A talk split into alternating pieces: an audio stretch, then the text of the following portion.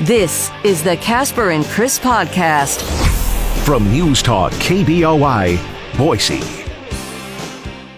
Be a part of the show at 336 3700 or toll free 1 800 529 KBOI. Now, back to Kasper and Chris on News Talk KBOI. Currently 74 degrees in downtown Boise as we get underway for a Friday morning. We also get underway with the stock futures down 134 points on the Dow. Could be a kind of a crazy day on Wall Street. We'll talk with uh, Jeremiah Bates coming up here in a little over an hour, but they've got uh, kind of a what they call triple witching day where options uh, expire and uh, makes it for very volatile trading on Wall Street when this happens uh, a few times every year. So we'll talk with Jeremiah Bates, see what we'll uh, expect on that as we continue to see stock market not doing well after doing really well in July. August has not been the best of months so mm. far this year. So for those of you who have investments in your 401k, your IRA, um, uh, just don't look at it right now. yeah, just hold off for a while. Remember, while. you're in for the long haul, and apparently uh, it doesn't end for a long time yet. Yeah, unfortunately, it is Open Phones Friday.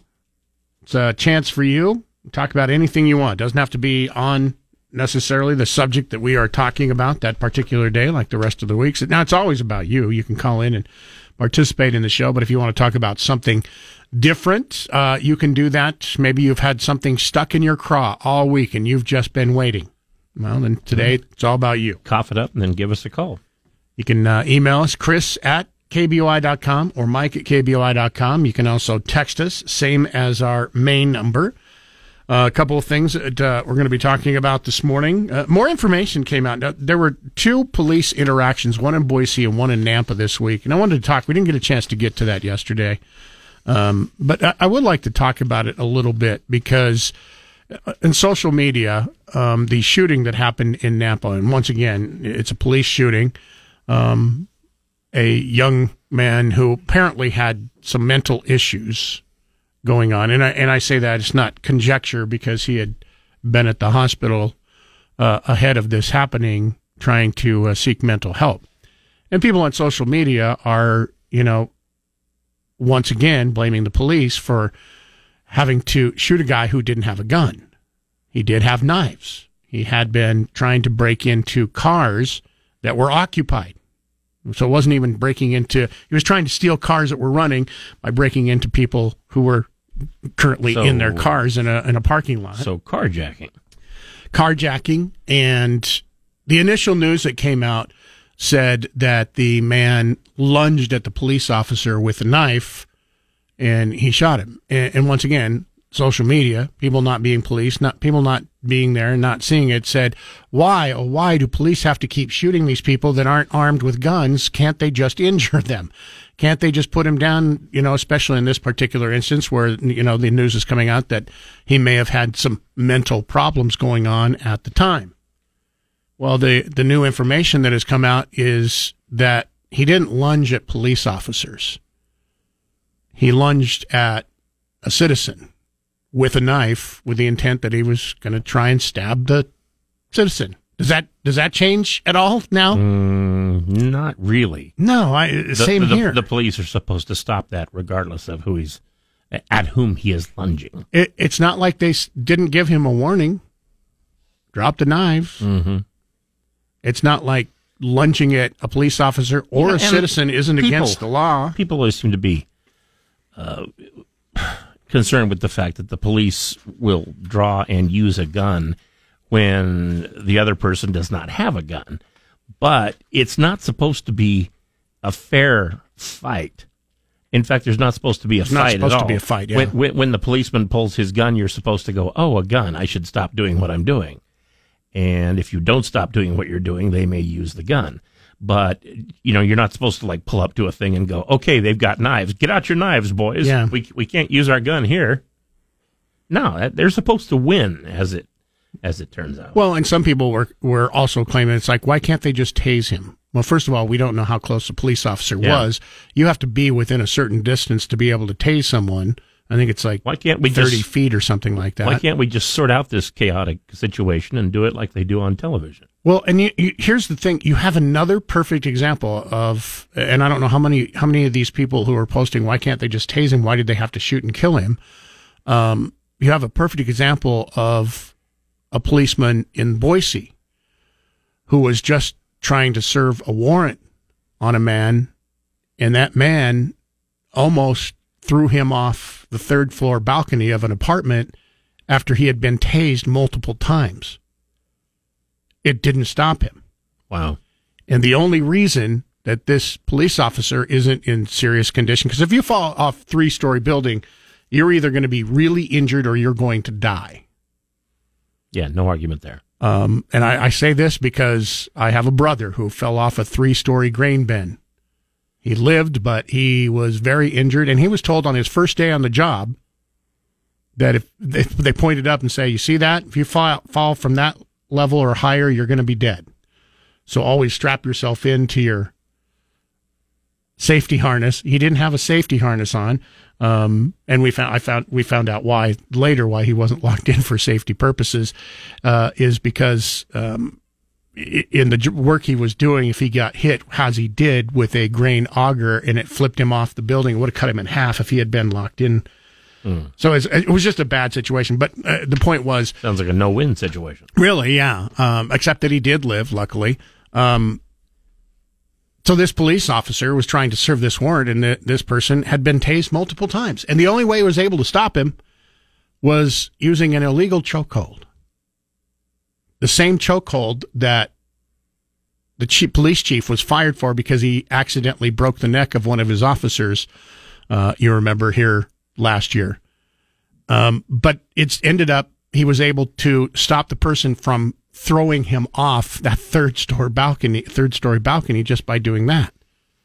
So when you say, "Hey, why can't they do this? Why can't they do this?" You know, part of the job is to go home at night to your family. You know, it's it's to enforce the law, yes, but it's also to go home to your family at night and make sure that nobody else gets hurt. Uh, anyway, I'd like to talk a little bit about that this morning. 208 336 3700, pound 670 on your Verizon Wireless.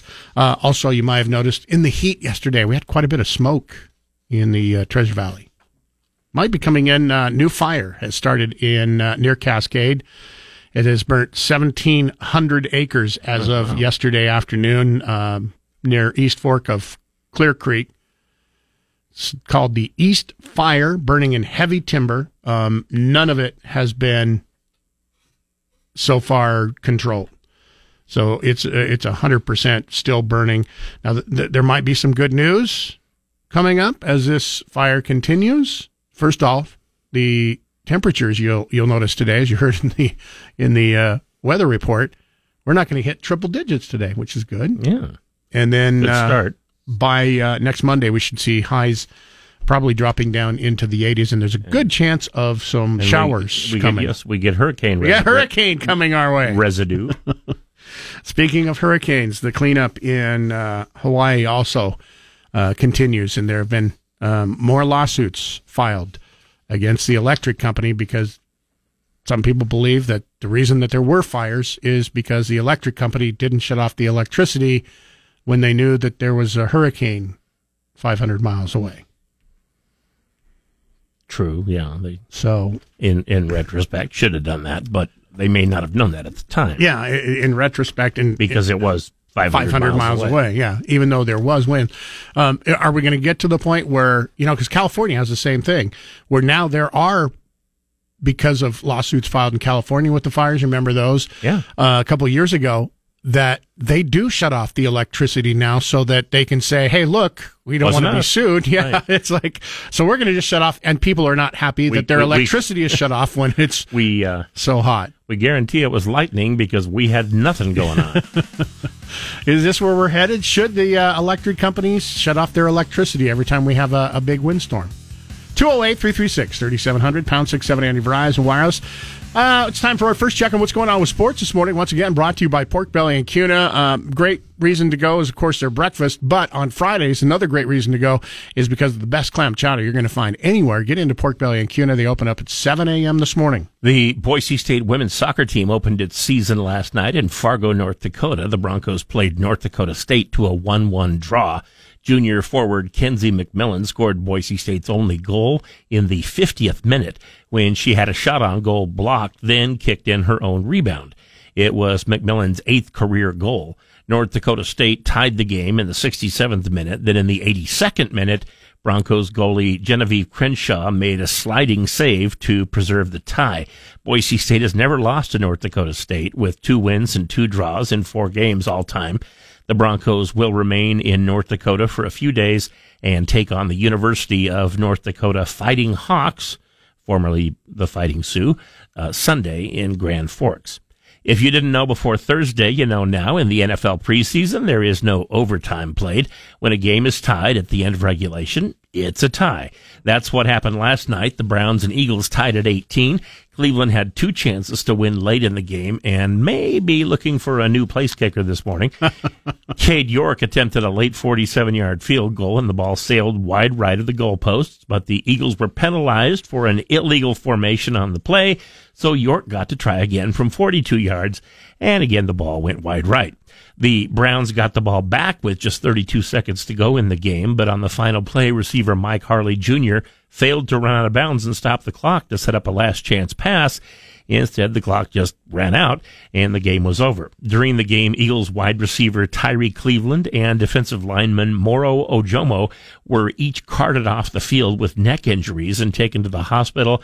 Both were reported after the game to be moving their arms and legs with no problem. You know, it really sucks is a lot of people think preseason is like kissing your sister. tying a game in preseason. What is that's that's even worse. Like kissing two of your sisters. yeah, that's sports. The night at 10, it's Michael Knowles. Now back to Mike Kasper and Chris Walton. This is Kasper and Chris, live and local on News Talk, KBOI. 624, he's Chris Walton. I'm Mike Kasper. Thanks for listening in. It is Open Phones Friday, 208 336 3700. Frankie writes in uh, Hey, Mike. I heard that all middle schools in West Ada School District have eliminated both boys and girls locker rooms. So no more locker rooms. I guess we know why. They don't want some smart but kid showing up one day claiming he's a girl just to get in and stare at half dressed girls. For you progressives, how do you feel about this? I haven't heard if this is true or not. Is it true? If you have a kid in West Ada, I used to have kids in West Ada School District, but I no longer do. They're all graduated from high school and college. Has West Ada School District just eliminated boys and girls locker rooms? I hadn't heard that, anything about I, it. That would seem weird to me, but hey, I'm not going to school there, so help me out. If you have a kid when, in uh, West Ada School District, have they done away with locker rooms? When I was in junior high and, and high school, when we had gym, uh, you know, we always had locker room, and of course there were showers. And they would send us to the locker room with exactly five minutes until the bell rang. Mm-hmm. And so we, we had about enough time shower. to you didn't you didn't have enough time no, to shower. there's no way. You, you barely have time to change. clothes, You had enough right? time to change clothes, and uh, with any luck, maybe you had deodorant. Uh, but the showers were kind of De- worthless. Deodorant, what's that? Uh, well, unlike most Hollywood starlets, um, I do purchase it. Do you use it? You purchase it, but do you use it? I do. Yeah. Oh, okay. Uh, by the way, something that does kind of tie into this uh, happened in court yesterday. A federal appeals court yesterday afternoon upheld a decision blocking Idaho's first in the nation ban on biological males, transgender athletes competing with girls in women's sports.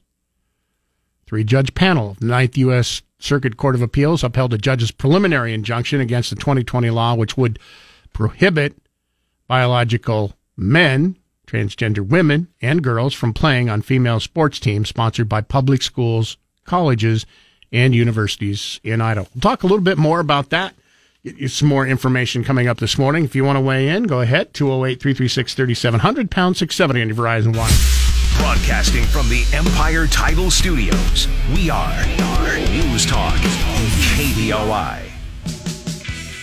208 336 3700, pound 670 on your Verizon Wireless, 632. It is Open phones Friday. Uh, Brad in Eagle, listening on 670 AM this morning. Good morning. You're on News Talk KBOI. Good morning, gentlemen. Uh, I work for the West Ada School District, and unless it's been enacted in the last 24 hours and I wasn't informed, uh, yeah, no, we still have boys and girls locker rooms at middle schools. Okay.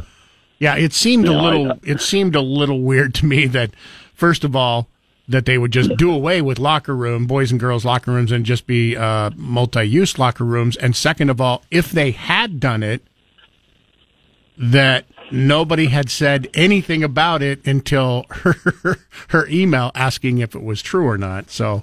It it just seemed it seemed weird. It seemed that would be a big story because West Ada is the largest school district in the uh, state, right? Yes, it is. All right. and and we do our best to serve our children and educate them in the finest manner possible. You know, we do have to charge you now for that commercial. Now, I I I love where I work and I love I love what I do, and you know I I constantly try to recruit people because if you if here here's my spiel Okay. if you want to lose weight and not have to pay a gym, we'll give you a gym membership and and pay you for it. It's called custodial. you will you will lose weight. The wages are good, you know, and, and it's it's good work, good honest work. So that, that answers my question. You work you, you work as a custodian for the uh, Yes. school district. I, All right, I good for am you. I am I am a floating head custodian. I, I go where I'm needed and uh, no day's the same and I love it. Floating head. That sounds cool. you know what I also love about this is uh, you love your job, and that uh, I also like hearing that uh, you you make very good pay at it. Well, I I, I put in a lot of overtime. Yeah, I mean, a you- lot of overtime. You know, I had I had seven kids, uh, you know, who were in school, and I totally Yeah. get that because they they are messy. Yes, they are. Well, I've got to get to work. So you gentlemen have a great day, and I'm going to go turn on lights in the building. All right. Thank you, Brad. Thanks for the uh, call. Thanks for the info, too. All right. So hopefully that helps you out, Frankie. It doesn't sound like uh, middle schools in West Ada School District have eliminated boys and girls locker rooms. So I don't know where you got the information, uh, but it sounds like it's It d- did seem like it fake would be news. weird to have them just change in front of their locker in the hall. Well, and like I said, it, it, people would be outraged if this really. I, I thought when I when I read that email, you would have heard about this the second it happened because people would be screaming at the top of their lungs. Right? We wouldn't. They wouldn't even had to call into the radio station, and we would have heard them yelling. and and as we know, it doesn't have to be true for people to scream at the top of their lungs. 208 336 3700 pound 670 on your Verizon Wireless. Take a break. It is Open Phones Friday. Uh, don't forget also today is Friday. Chance for you to get in on a sweet deal that we'll tell you about coming up here next. Remember, if you missed any part of Kasper and Chris this morning, check out their podcast on the KBOI app or on KBOI.com. Now back to Mike Kasper and Chris Walton. This is Kasper and Chris, live and local on News Talk, KBOI. 641, it is 73 degrees in downtown Boise. Dow future is now down 196 point. Good news, it's just the futures. It's not like it's real money yet. Um, interesting Uh, we won't panic for another hour yet. news uh, from Trump lawyers and Trump himself yesterday. We started hearing uh, rumors uh, of this yesterday morning. Somebody had uh, actually called in and said that they were hearing that Trump might not have a press conference on Monday night that would prove his innocence in uh, Georgia. And uh, last night that became official. The former president announced the cancellation of the Monday press conference on the same Truth Social platform where he promoted it. Donald Trump says his lawyers would rather he put what he calls irrefutable and overwhelming evidence of election fraud in their court filings. Sources say Trump's attorneys worried that airing it publicly would further put their client in legal jeopardy in the Georgia case. Trump and his 18 co-defendants have a week to turn themselves in at the Fulton County Jail. That's true. It's down to a week now. Mm-hmm. So it sounds like we're going to have to wait until the actual trial happens before we're going to see the unequivocal proof that there was election fraud going on when they either do or do not introduce it during the trial. Too bad. I wanted to know what he had. I did too. Um, also, uh, there is uh, other trial news. I mean, he does have four trials and what, 60, 70, 80 different charges against him. Um, I believe it's 91, but yeah. is it is it 91 total? Um, his uh, lawyers went to court yesterday to uh, try and uh, change the trial date. That it would the former president lawyers for the former president say the amount of material provided by the special counsel in the January 6th case is so voluminous that it would take years to go through all 11 and a half million pages they propose a trial date of April 2026, saying to meet the prosecution's proposed start date for jury selection this December, they'd have to go through the equivalent of War and Peace 78 times every day. So today is uh, August 18th, That would be 2023. I'll be 30 24, 32 25, 32 months from now. Three years. Yeah, 32 months. Don't know if he's going to get that. That seems like a, a a little bit long for a delay, even if you do have a lot of papers to go through. You, you do realize he does have a lot of stuff going on right now. Mm-hmm. He's got three other court cases. He's got an election. See, does he have anything else going on? Well, probably. Oh, a business that he's trying to run. So yeah, he probably does have a lot of stuff going on. It would probably be a little difficult to uh, get through all that. Plus, he's got to turn himself in uh, by was it the twenty fifth or is it the 29th? I can't remember the, the the exact day that he had to turn himself in by. Oh, it's it's one week from today. It is one week from today, so it'd be the twenty fifth. Twenty fifth. So. So yeah, In- in he's, it- he's in got a it- little going on in Georgia. Yeah, it's got a little going on. KBOI News Time six forty five. Let's get another check on what's going on with sports this morning. Starting to be that time of year. High school football, college football, pro football. That's time of year, and then of course you have baseball. It's starting to get to the uh, uh, almost time for seeding for the playoffs going on. So there is a lot of sports. It's brought to you by Pork Belly and Kuna, the place to go if you want breakfast or lunch seven days a week, beginning at 7 a.m. till 2 p.m. every single day. And of course, Friday is a special day. If you like clam chowder, it's the best clam chowder you're going to find anywhere. Get into Pork Belly, get in downtown Kuna today. Not a lot of games, but there are always a lot of stories. Attorneys representing Sean and Leanne Tui announced Thursday they plan to end their conservatorship of former NFL offensive lineman Michael Oher since he has filed a lawsuit against them. We told you earlier this week that Oher, whose story is depicted in the 2009 movie The Blind Side, claims the Tuohy family never legally adopted him as portrayed in the film. He says the Tuohy's only entered into a conservatorship in an attempt to profit off his pro career and that they told him his legal adoption by them was included in the process, which it wasn't. Oher also claims he didn't make any money from the movie about his life. The attorneys for the Tuohys say Oher received the same share of the profits from the film as the other members of the Tuohy household, which ended up being about $100,000 per person. The law firm representing Oher claims they made more money than that and that the Tuohys owe him about $15 million. In the latest development in college conference realignment, there are at least two people still trying to get Stanford, Cal, and SMU into the Atlantic Coast Conference. Former Secretary of State Condoleezza Rice is a professor at Stanford and, and director of the school's Hoover Institution American Public Policy Research Center. She's been in contact with officials of the ACC, officially advocating membership for Stanford and unofficially representing Cal as well. Meanwhile, former President George W. Bush has been doing the same for Southern Methodist University from Dallas, where former First Lady Laura Bush attended college. SMU is also the location of the George W. Bush Presidential Library and Museum. Stanford and Cal have been searching for a new conference home since eight members of the Pac 12 announced this summer that they're leaving for the Big Ten and Big 12. SMU's current membership is in the American Athletic Conference. That's sports. Day from 10 to 1. It's Dan Bongino. Now back to Mike Kasper and Chris Walton. This is Kasper and Chris, live and local on News Talk, KBOI. 706. It is 72 degrees in downtown Boise. Good morning. Open phones Friday underway at 208 336 3700, pound 670 on your Verizon Wireless.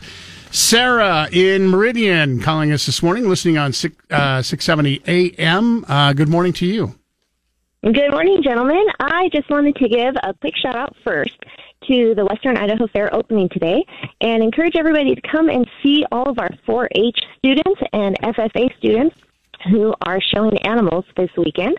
But on the same line, I also wanted to draw everybody's attention to the fact that the West Ada School District decided this year to move the school, the start of school, forward an extra week, which now conflicts with the opening of the Western Idaho Fair. And normally, most people might not see this as a problem, except for the fact of all the 4 H students and FFA students and FFA teachers who are participating in showing livestock and animals at the fair. And now all of our students, which I'm estimating there are approximately 500 students who have entered into the Western Idaho Fair, are all conflicting with school for this week. And if you have children, you know how hard the first week of school or back to school is. Now we are also competing all weekend until next Tuesday. Um, and I spoke with the fair yesterday, and they said that their director actually went to petition to the school board to please not move the start of school to conflict with the fair. And they said that the school board ignored the director of the fair, and they um, insisted on moving it forward. And so did they did they a, say why they started uh, a week earlier? There's no, got to be a specific given, reason, right? Yeah, there's something, but with the hotter temperatures, you would think the cost to run the AC would be higher than pushing it back. But to have this many students impacted and affected and now missing their third day of school because I know I know both my boys are at the fair showing animals almost all day today and then we have a grueling weekend ahead of us of showing almost nonstop.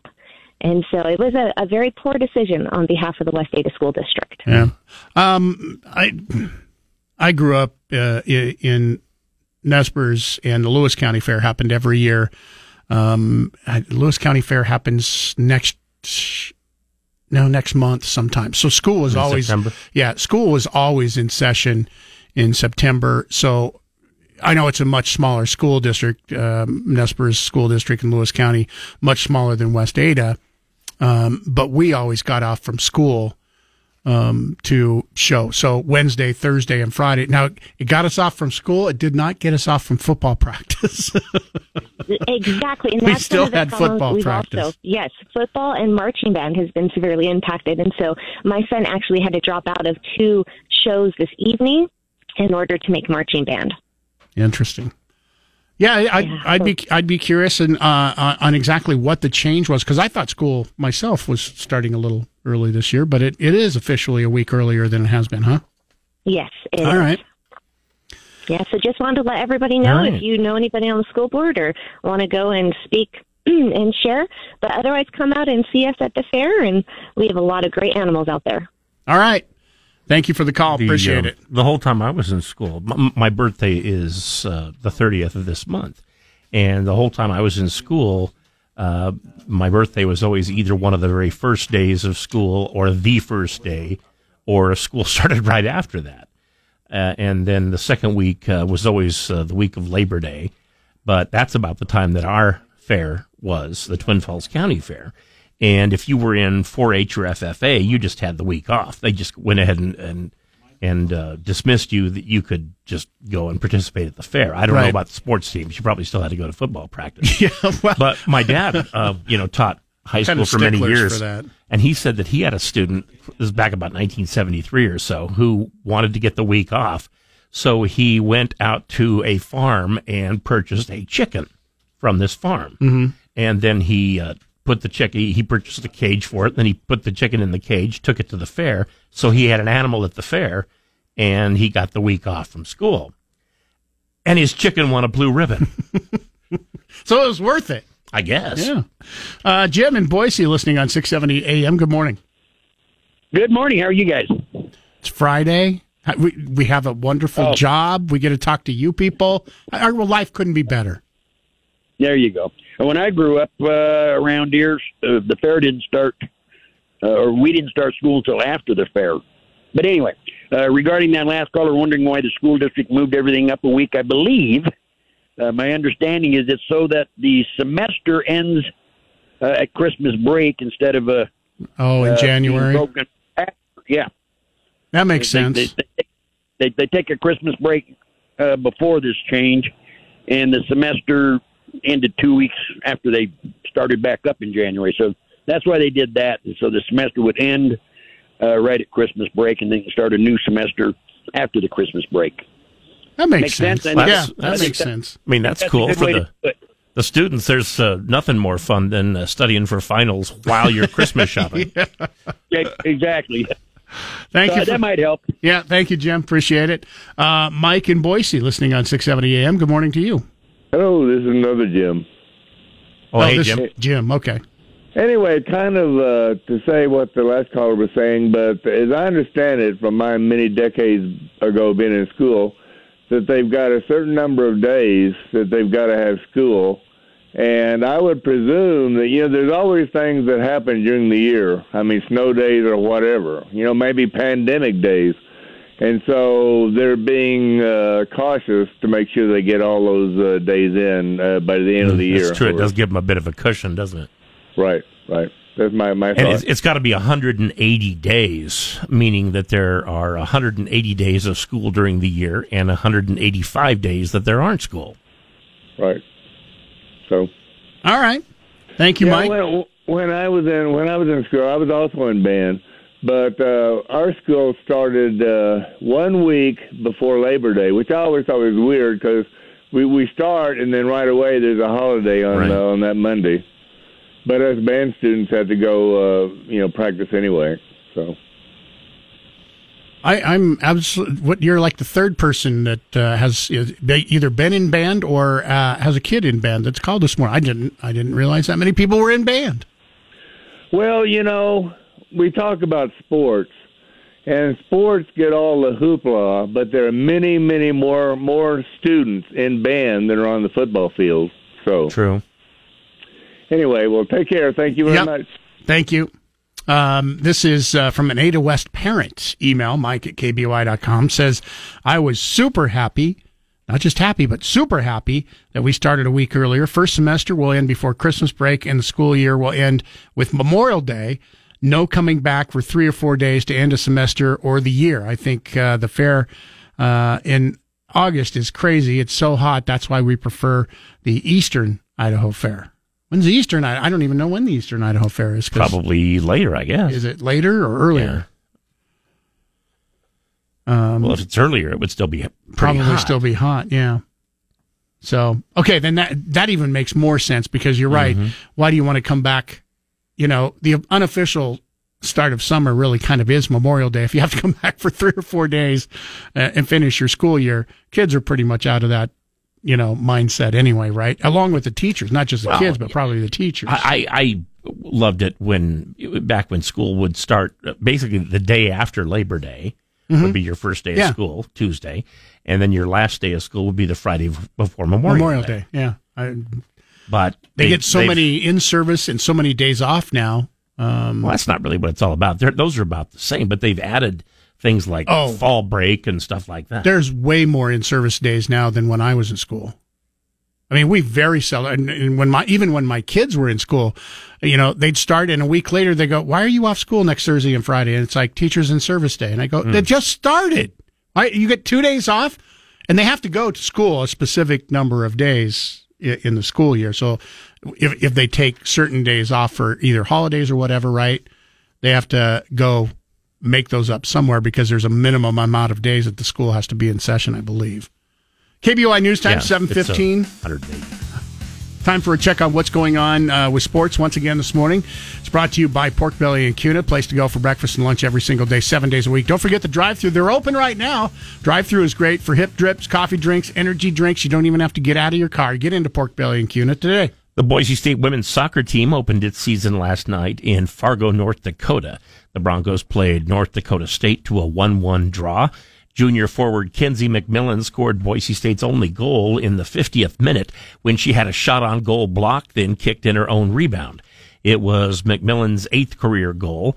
North Dakota State tied the game in the 67th minute. Then in the 82nd minute, Broncos goalie Genevieve Crenshaw made a sliding save to preserve the tie. Boise State uh, has never lost to North Dakota State with two wins and two draws in four games all time. The Broncos will remain in North Dakota for a few days and take on the University of North Dakota Fighting Hawks.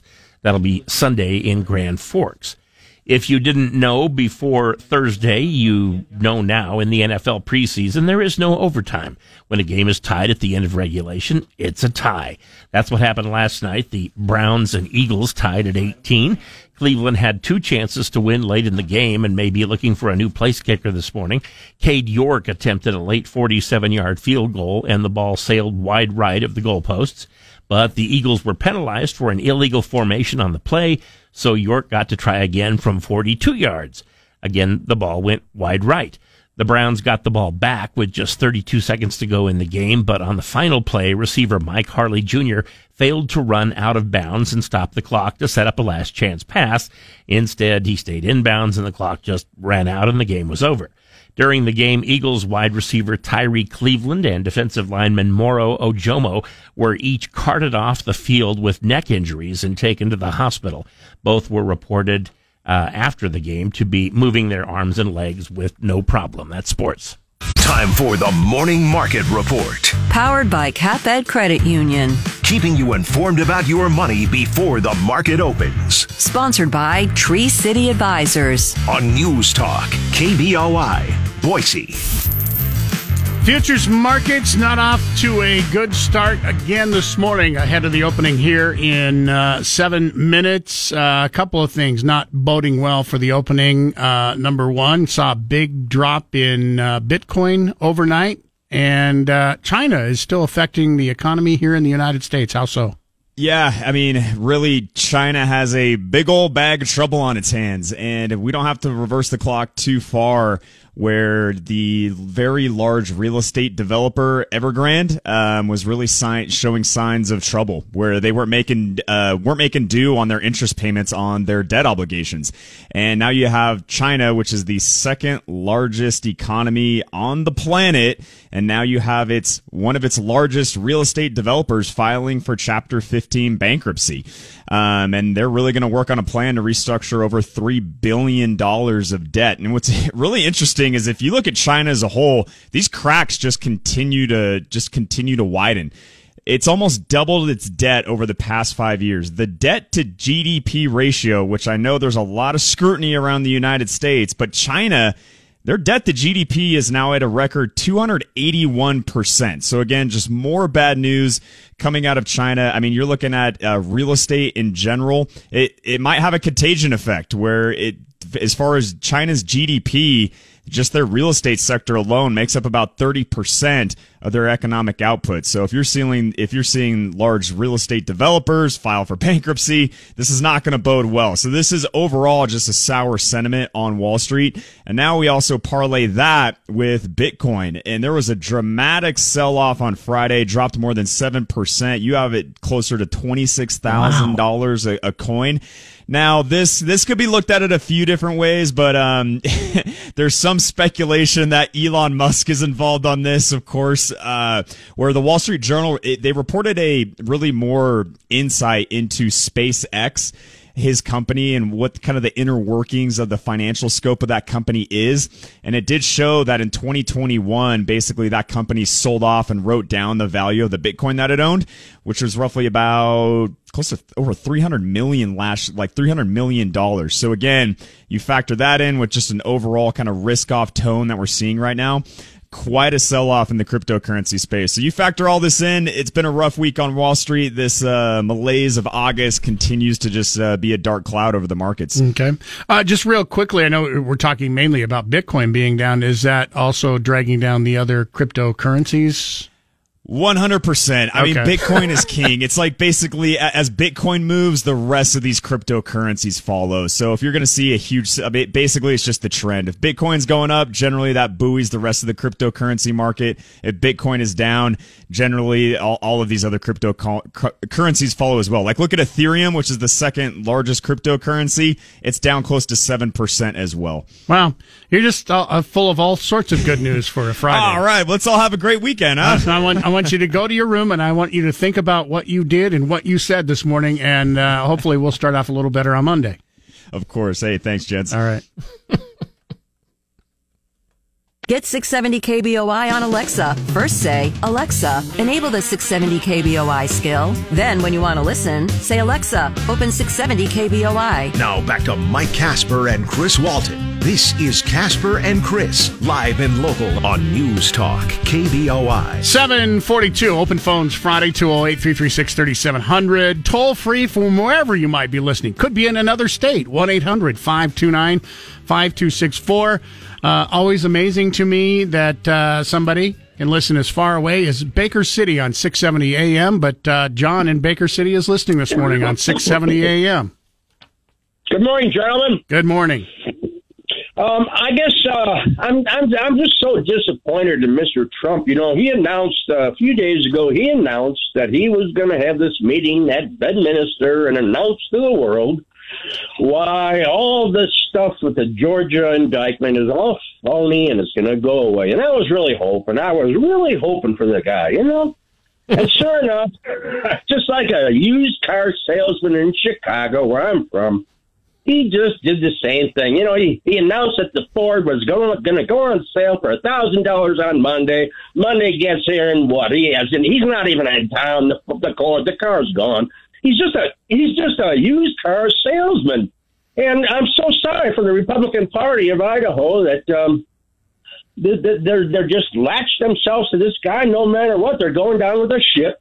And but Nate Shelman yesterday was really he had a great show, and uh, he was pointing out that uh, even among Republicans, he's losing his support. Twelve percent of Republicans are not uh, with him, and uh, and the sad thing too is that you guys are paying for his bills. you are the uh, Republican Party, the donators, the people who donate money to Trump, are paying his defense. Now- Chris, now Chris have you ever have you ever given Trump money? No. Me neither. But then again, I've never given anybody money. Yeah, you're you're talking to people too cheap that would give, you know, not even you know family members money, let alone Trump money. So, uh, I, There's I- a lot. There's a there's a lot of them out there. well, there might be, and, and I mean, far be it from us to tell people how they can can and can't He- spend. I their think money. he meant the royal you. Let, Not let, let, let me ask you, gentlemen. Let me ask you: Are you guys a little disappointed that he's not going to have the announcement on Monday? Oh yeah, I, I, was kind of looking forward to I it. I said yeah. that right after six o'clock this morning. I said uh, if he's really got something that will do exactly what he says, what's the holdup? Let's hear it. Yeah, I'm I'm really pissed off at his lawyers for having him not make that announcement. I was kind of looking forward to hearing the proof. So, I guess we'll have to wait until the trial. Thank you for the call, John. Thanks for listening in uh, Baker City. Appreciate it. Two And of course, we do acknowledge that the uh, the opposite of that is that he didn't ever have anything to say anyway. We're Yeah, just it hoping could could be. come up with something by Monday. Uh, 208 336 3700 pound 670 on your Verizon Wireless. Uh, it is open phones Friday. Uh, we'll take a break. Final check on what's going on with sports right now with Chris. It's brought to you by Pork Belly in Kuna. It is, if you don't live in Kuna, it's worth the drive. If you live in Kuna, I don't know why you don't stop there every single day. It's that good.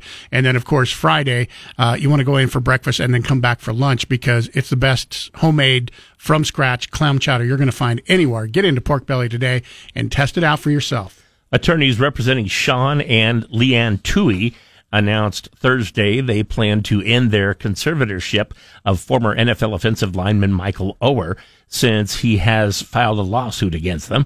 We told you earlier this week that Oher, whose story is depicted in the 2009 movie The Blind Side, claims the Tuohy family never legally adopted him as portrayed in the film. He says the Tuohys only entered into a conservatorship in an attempt to profit off his pro career and that they told him his legal adoption by them was included in the process, which it didn't turn out to be. Oher also claims he didn't make any money from the movie about his life. The attorneys for the Tuohys say Oher received the same share of the profits from the film as the other members of the Tuohy household, which ended up being about $100,000 per person. The law firm representing uh, uh, Oher claims they made more money than that and that the Tuohys actually owe him about 15 million bucks. In the latest development in college conference realignment, there are at least two people still trying to get Stanford, Cal, and SMU into the Atlantic Coast Conference. Former Secretary of State Condoleezza Rice is a professor at Stanford and director of the school's Hoover Institution American Public Policy Research Center. She's been in contact with officials of the ACC, officially advocating membership for Stanford and unofficially representing Cal as well. Meanwhile, former President George W. Bush has been doing the same for Southern Methodist University in Dallas, where former First Lady Laura Bush attended college. SMU is also the location of the George W. Bush Presidential Library and Museum. Stanford and Cal have been searching for a new conference home since eight members of the Pac 12 announced this summer that they're leaving for the Big Ten and Big 12. SMU's current membership is in the American Athletic Conference. That's sports. And Shapiro this afternoon at 1. Now back to Mike Kasper and Chris Walton. This is Kasper and Chris, live and local on News Talk, KBOI. 752 208 336 3700 pound 670 on your Verizon Wireless. If you want to get through and take part in the show, it's all about you on Fridays. It is Open Phones Friday. You can also email Chris at KBOI.com and Mike at KBOI.com. Talking uh, a little bit about schools. Most schools got uh, back in session, at least West Ada, bigger school districts are back in school as of right now. Another thing to talk about having to do with schools, a deadline to apply for an absentee ballot for school bond and levy elections in Canyon County is today. You have uh, until 5 o'clock if you want to request an absentee ballot. The school bond levy elections are going to be held in 11 of uh, Idaho's 44 counties here in Idaho on August 29th. Aside from Canyon County, other counties are Bannock, Bingham, Bonner, Bonneville, Clearwater, Jerome, Lewis, Lincoln, Nez Perce, and Twin Falls counties. Only voters who live within the boundaries of the school district may vote in their bond and levy elections, and uh, they will take place polling uh, locations across the state, 8 a.m. to 8 p.m. Once again on the 29th. If you need more information and sample ballots, you can get those at voteidaho.gov forward slash county dash clerks. You can also, uh, if you want to request an absentee ballot, go to voteidaho.gov, but you only have until 5 o'clock mm-hmm. this afternoon to do it. Otherwise, just forget the whole thing. Mm-hmm. If you're not going to, or you can vote in person. Let's see. John writes in. He says, regarding school, why not have a proficiency test for each grade level, but give it at the beginning of each school year? If they pass, they advance to the next grade immediately or can goof off for that school year and give it also at the end of each semester and need to pass it to advance to the next grade. Forget this exercise of being in school for X number of days. Base it on proficiency. That's how life works. Quit trying to fool the kids. Honestly, kids aren't that dumb. Well, I, how were how were we trying to fool kids? I don't I don't know. And in school, you learn a lot more than you can just put it uh, you know into an end of the year test. So uh, it's it's more valuable, I think, for you to be in class with everybody. But maybe that's just me. Tim writes in uh, Kasper. Yesterday, you said you didn't understand how some of Trump's texts used in his in, can be used in his indictment in Georgia and how they could be considered illegal. It is illegal to try and get someone to break the law. Mm, no,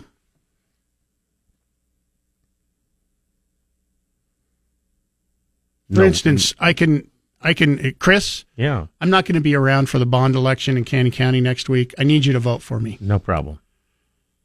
So I'll, now I'll cast as many votes for you as I will for myself. That would be illegal. If I got him Not the way I do it it wouldn't. If if I got him to agree and he did it and I asked him to do it, that would be illegal. Mm-hmm. Me, Chris, I need you to go vote for me next week. Nah. I don't I don't hear any sirens. No longer illegal. It's not illegal. Trying just saying I want somebody to do something yeah, it's, it's, doesn't doesn't make it illegal. It's, That's the part I didn't understand. It only becomes a conspiracy if I agree with you the first time. yeah, yeah. If you agree to do it and then go ahead and do it. Say, Mike, that is a good idea. Whoop, now it's a conspiracy. Now now not only have jail. I broken the law, Chris has broken the law and we can be charged. Just mm-hmm. just saying it. Lock us up. Yeah. Lock us up. 208 336 3700 pound 670 on your Verizon Wireless. Ever chance that? If, if I'm not back um, when we take this break for traffic and weather, um, that means I did get arrested. Mm-hmm. And, I, and I was completely wrong in what I said. So let's take a break. We'll see if I'm still here after this check on traffic and weather. Drive home live and local with Nate Shelman this afternoon at 3. Now back to Mike Kasper and Chris Walton. This is Kasper and Chris, live and local on News Talk, KBOI. 805, good morning. 208 336 3700, pound 670 on your Verizon Wireless if you want to get through this morning and take part in the show. It's always encouraged, but Friday is especially for you because it's open phones Fridays. We'll, uh, we'll talk about anything that you want to talk about, whether it's on subject uh, or not on subject. One of the things uh, I wanted to talk about this morning It's always is on some subject. you uh, had brought up in your sports this morning um, a lot of people weighing in on the uh, case with the uh, Tuohys and Michael Oher. Uh, Michael Oher is uh, suing the Tuohys for millions and millions of dollars, saying that uh, he believes they made over $300 million on the movie. He got paid nothing. And they say they made 500000 and he got paid 100000 Mhm. Said they split it up evenly between all five family members.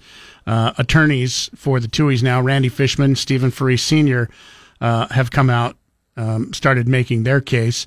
Said a pretty simple accounting process will soon debunk Oher's claims. Neither Sean nor Leigh Anne Tuohy um, got anywhere close to the money that Michael Oher is claiming. Michael Lewis, who is the author of the book that the film was based on, also told the Washington Post that Tuohys have not gotten rich after uh, off the 2009 blockbuster. He said everybody should be mad at Hollywood. It's outrageous how Hollywood accounting works, but the money is not in Tuohy's pockets. Lewis also said 20th Century Fox paid him $250,000 for the option to make the movie, and he split that with the Tuohys. He said his share worked out to be about 70000 after taxes. Tuohys say they split their half evenly five ways between Sean, Leigh Anne, their two biological children, SJ and uh, Collins, and also Michael Oher and that the 2.5% of all future proceeds from the movie comes to about $500,000, which they said has also been divvied up between all Mhm. five people. The central theme of Oher's petition is a conservatorship and the fact that the Tuohys never adopted him and as as he was led to believe. Yeah. Apparently, uh, uh, apparently, he believed that they were all signing adoption papers when what they were doing was creating a conservatorship, but not adopting him. Right. And the author of the book, The Blind Side, also said it, it, it doesn't say in the book and it doesn't say in the movie that they were going to doc, uh, adopt him. They asked him if he wanted them to be their guardians, which is completely different than adopting someone. True. So he said that that's not anywhere in the book that they said that they wanted to adopt him. Um, they said they just asked him if he wanted him to be their guardian. Now it, it's kind of interesting too, um, and and a lot of people are are, are taking sides on this. It, it's it's just it's so sad that it is going to be so ugly um, because of how close this family was. I mean, you you had the the Tuohys who visited, you know, in college because that was their alma mater. Um, you have members of the Baltimore Ravens said that the Tuohys were also always around, you know, and he would bring them into the locker rooms and practice, and you could tell that they were really close. But it doesn't sound like they're close anymore. Um, part of the question I would ask, I mean, because this you- you're you're talking over a decade ago. Why is it just now in February of this year that he is complaining about the conservatorship? I don't know. That that seems Well, they said me. And they said they're gonna they're, to tear that up. You know, where it's Yeah, he said- stop now. They said if he didn't want the conservatorship, they have said we would have And as far as that gotten rid of 500 it anytime he wanted to. As far as that five hundred thousand dollars, they uh, have been writing him checks, I guess, and making payments to him. But here, about a year ago, he stopped uh, cashing the checks. Really? So they just canceled those checks, and then they put the same amount of money into a trust with his name on it. So the money's still sitting there. It's not something that they pocketed. Right. It's just not fifteen million or or whatever three hundred million dollars that they uh, assume it is. It's you know just a few hundred thousand or something. You know what this sounds like to me, and I'm not saying it is. I, this is just me thinking out loud. It sounds like somebody got in his ear and said, "Man, yeah. you got screwed badly by the Tuohys. They were And the- horrible people, and you think and they the- were great. They're not." Zero to a hundred. I think the chances that it was an attorney are probably only about ninety eight. yeah. The uh, now there's a lot of great stuff on the internet. There's also a lot of crap like this one, and I this is just stupid to me. But people are calling Sandra Bullock to return her Oscar for The Blind Side because of the Michael Oher claims.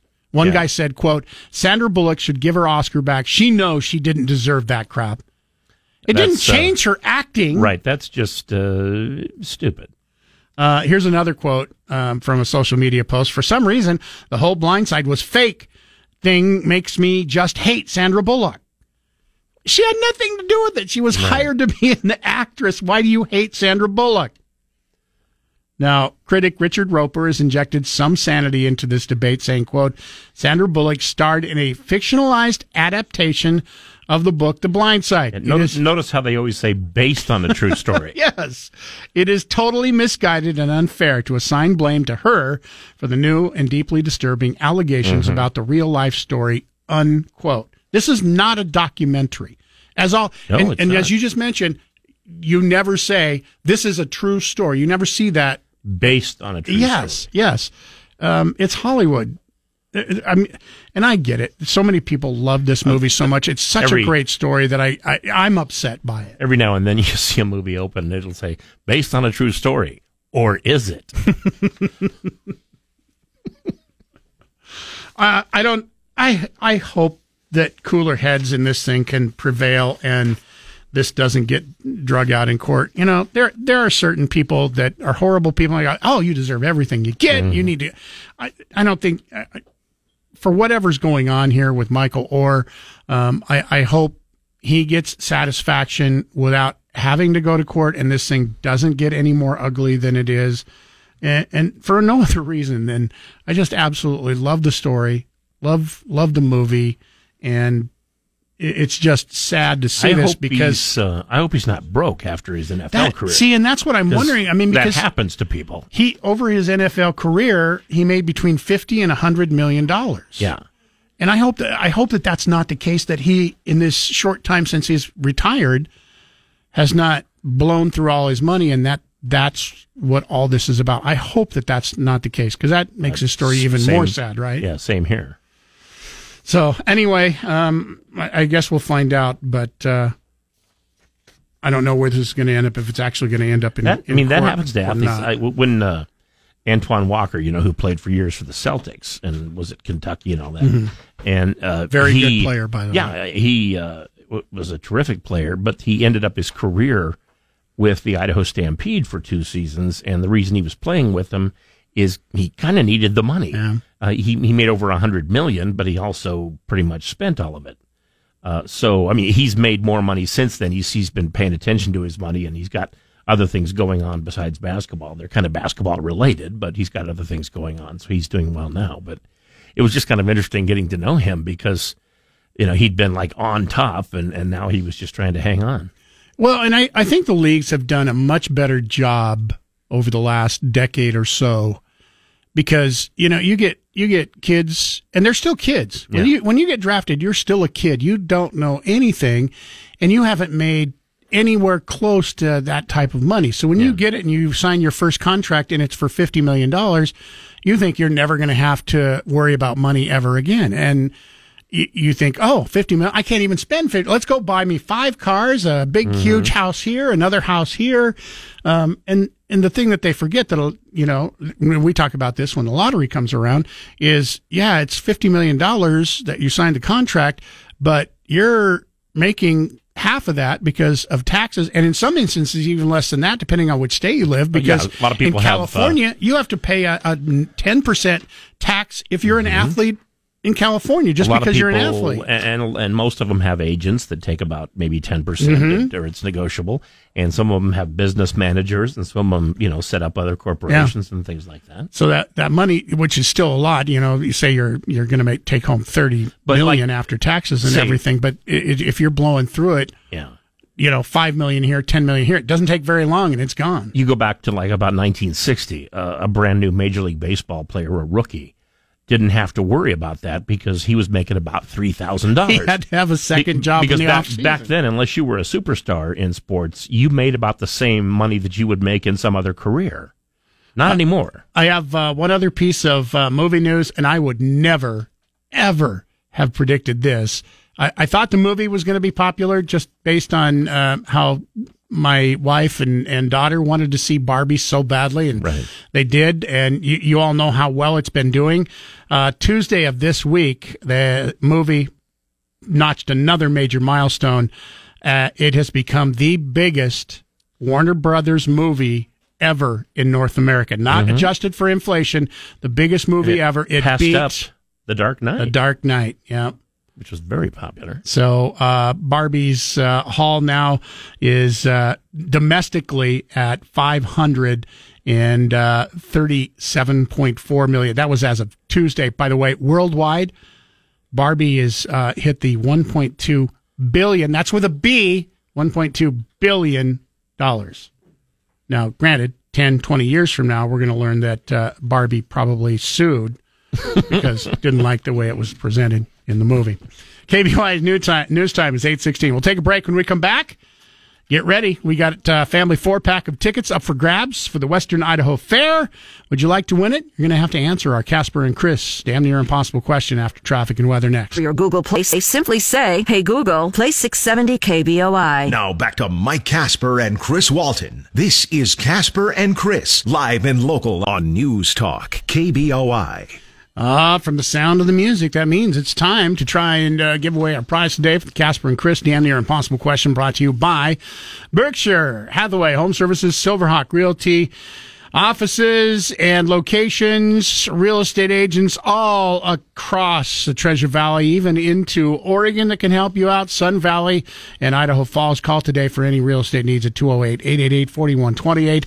Holden is going to get first crack at her question today. Holden, a typical deck of playing cards today has 52 cards in the deck. However, this has not always been the case. At one point, playing card companies had developed a deck that had even more cards. However, it didn't catch on. Holden, how many cards were in this deck that they tried to get going, but uh, people just didn't seem to accept? I want to say it was 104. 104? That, Oh. that, that doubles them. That would have been hard to shuffle that deck. That is not correct, Holden. Good guess, though. So, so that was not Texas Holden. Texas Holden, no. Uh, Amy, total number of cards that these card playing companies tried to develop didn't catch on. What was the total number? 56. 56. Another good guess, but, But wrong. Yes. Katie, we made it all the way to you. Caller number three. I bet you didn't think you were going to get a chance to answer, did you? I didn't know. All right. Total number of cards. Uh, a typical deck these days has 52, but for about 20 years, companies tried to get a new deck of cards going. Didn't catch on. How many total number of cards were in that deck? Was it 62?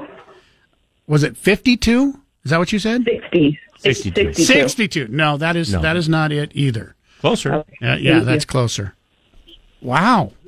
Who who th- who thunk it? It looks like we may It's we, ungoogleable. we we may have had a, an impossible question this morning. Um, Uh-huh. We've got our producer trying to get one person on. Uh, this will be our last chance. Colin, how many total cards were in this deck of cards that playing card companies tried to develop but never caught on? 78. Mm. Seventy-eight. That was, that's a not even a good guess. no, that was actually, that was actually pretty good. That would have added two suits. Um, total number of cards. By the way, we the closest one we had was uh, 56, and I say close just because it had the two numbers Yeah. uh, transposed. 65. Yeah, they tried to add one extra suit, so there would have been five. Yeah.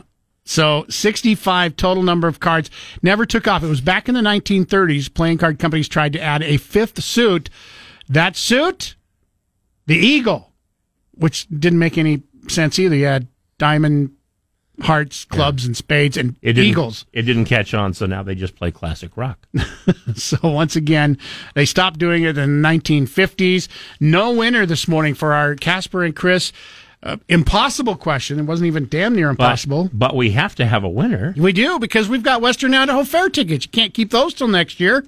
Stick around. Sometime before 10 o'clock, one lucky person is going to get those tickets. Uh, be ready to call. Don't call now. We'll tell you when to call, but somebody's going to get those tickets. You won't have to answer a question.